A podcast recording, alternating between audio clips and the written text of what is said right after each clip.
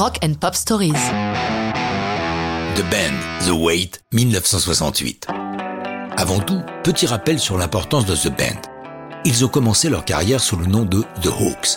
Puis lorsque Dylan les a engagés comme groupe de scène, tout le monde les a surnommés The Band, nom qu'ils conservent lorsqu'ils décident de voler de leurs propres ailes. Leur premier album s'intitule Music from Big Pink, du nom d'une maison qu'ils ont louée à West Socrates dans l'état de New York. Les murs extérieurs de cette maison étant peints en rose, elle est surnommée Big Pink.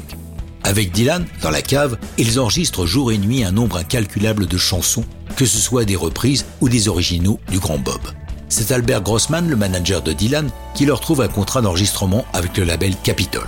Évidemment, dans la cave de la Big Pink, les musiciens n'ont pas perdu leur temps et, outre les enregistrements avec leur patron, ont composé largement assez de matériel pour constituer ce qui sera leur premier album, le bien nommé Music from Big Pink. The White sera l'un des morceaux phares du disque. Robbie Robertson, qui joue un peu les patrons du groupe, est l'auteur principal de la chanson. Il dit avoir été inspiré par le travail du réalisateur de cinéma Louis Buñuel, dont l'œuvre est marquée par le surréalisme et l'anticléricalisme. La ville de Nazareth dont il parle n'est pas celle de Palestine, supposée être la ville d'origine de Jésus-Christ, mais un bled de Pennsylvanie à une centaine de kilomètres au nord de Philadelphie. Pourquoi ce choix? D'abord parce que cette petite ville est le berceau des guitares Martin qu'il aime particulièrement. C'est d'ailleurs pour cette raison qu'il s'est rendu à Nazareth une ou deux fois. Mais surtout cela lui permet une double lecture dans le texte en cultivant une certaine ambivalence entre l'aspect religieux du nom de la localité et la réalité de son propos, l'histoire d'un type qui va visiter ses amis dans cette ville.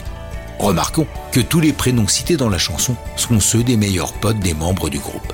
Même si The Wait, publié en single le 8 août 68, ne se classe pas bien haut dans les hits, la chanson devient un classique instantané avec aussitôt plusieurs reprises, dont celle d'Aretha Franklin. Le groupe renforce sa popularité en 69 avec l'intégration de The Wait dans la bande originale du film Easy Rider, mais interprétée par un autre groupe pour une sombre histoire de contrat. The Band devient vraiment populaire après sa prestation au festival de Woodstock cette même année 69. Enfin, bien entendu, The Wait figure sur la setlist du film et de l'album légendaire The Last Vals, interprété par The Band en compagnie des Staple Singers. Mais ça, c'est une autre histoire de rock'n'roll.